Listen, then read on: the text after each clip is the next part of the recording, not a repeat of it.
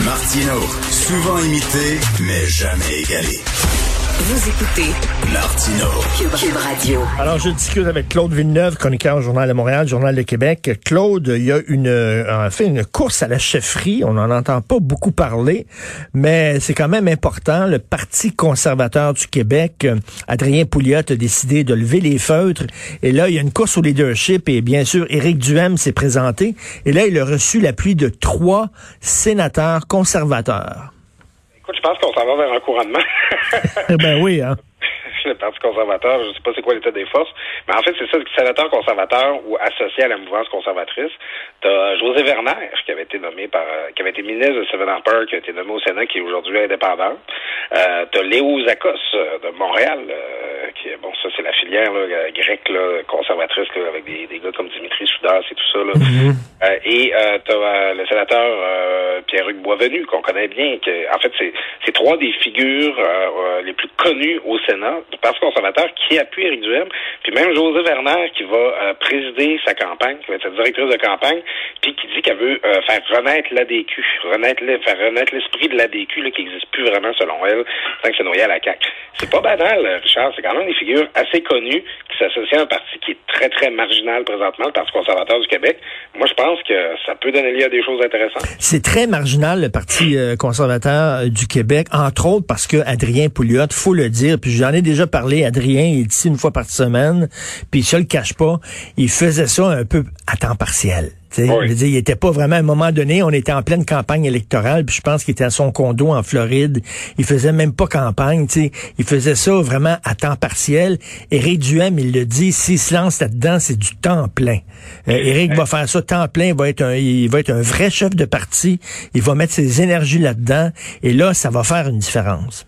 Mais Éric Duhem, c'est un gars qui connaît la politique. Il a travaillé au Bloc, il a pas travaillé à l'Alliance canadienne.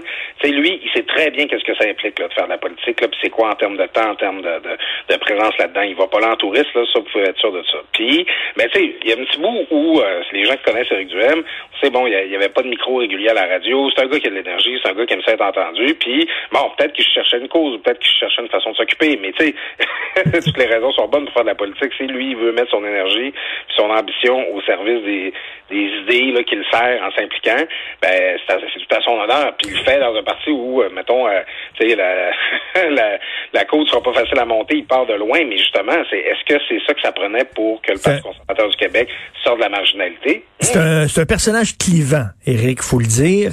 Et là, maintenant que s'il se lance en politique puis devient chef de parti, on sait comment ça fonctionne. Euh, quand tu es chef de parti, soudainement, tu veux que ton parti grimpe dans les sondages, tu veux davantage de votes, donc veux, veux pas, tu es obligé de mettre de l'eau dans ton vin, puis de, de pas rien parler à ta petite base, mais d'élargir ta base. Est-ce qu'il va pouvoir faire ça, Éric, ou il va vraiment parler à sa petite gang? Je ne sais pas. Ben, en fait, c'est. Euh, quand tu commences à construire, faut que tu commences par mobiliser ta base. Faut que tu commences par identifier c'est qui ta base, c'est qui le monde de ta gang. Puis moi, je pense que c'est beaucoup là son, euh, son défi. Tu sais, euh, sa, sa gang, c'est-tu euh, la droite, euh, tu sais, les gens euh, qui sont dans leur auto, qui vivent en banlieue, qui trouvent qu'ils payent beaucoup de taxes, qui s'inquiètent pour leurs enfants, pour leur famille, qui sont qui sont sensibles aux enjeux de sécurité publique. Ça, parle beaucoup présentement de violence, là, gang de rue, des choses comme ça. Tu sais, ça, ça, ça mobilise ça cette clientèle-là.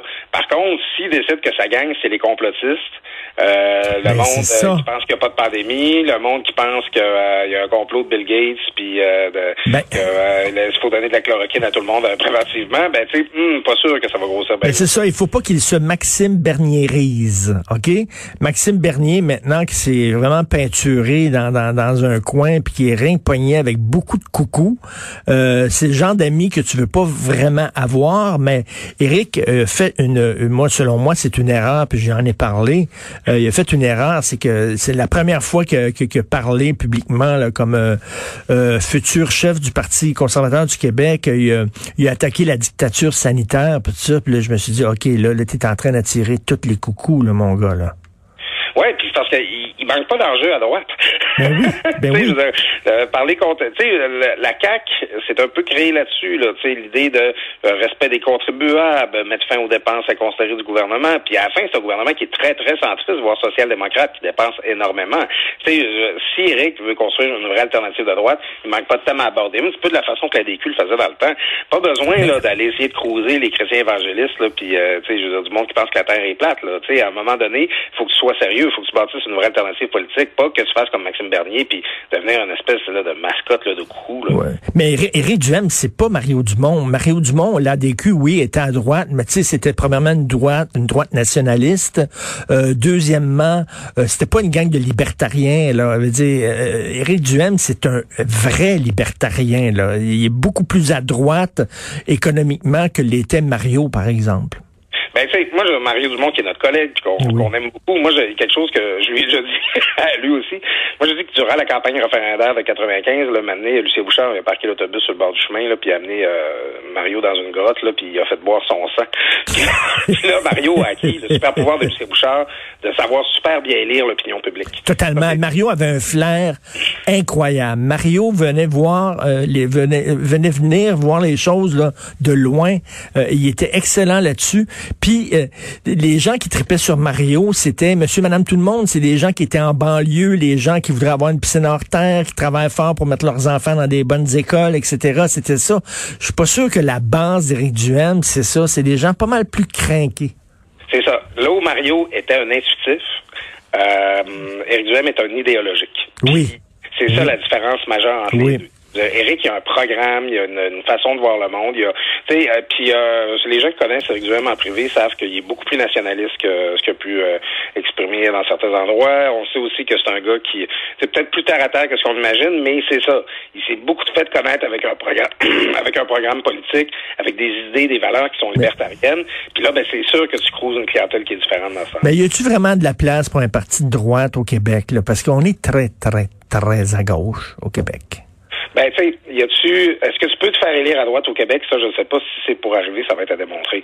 Par contre, euh, la droite est un peu orpheline présentement parce que la CAQ, qui s'est bâtie sur les, euh, sur euh, les centres de la DQ, ben, ils gouvernent au centre, si ce n'est à gauche hein, dans, dans, certaines occasions. Là, sais, en fait, puis c'est beaucoup quand, la, ce que la CAQ a gardé de la droite, c'est beaucoup l'enjeu identitaire en quelque sorte. Puis ça, ben, chez les libertariens, c'est pas nécessairement ça qui mobilise. C'est une droite économique, une droite fiscale, une droite financière.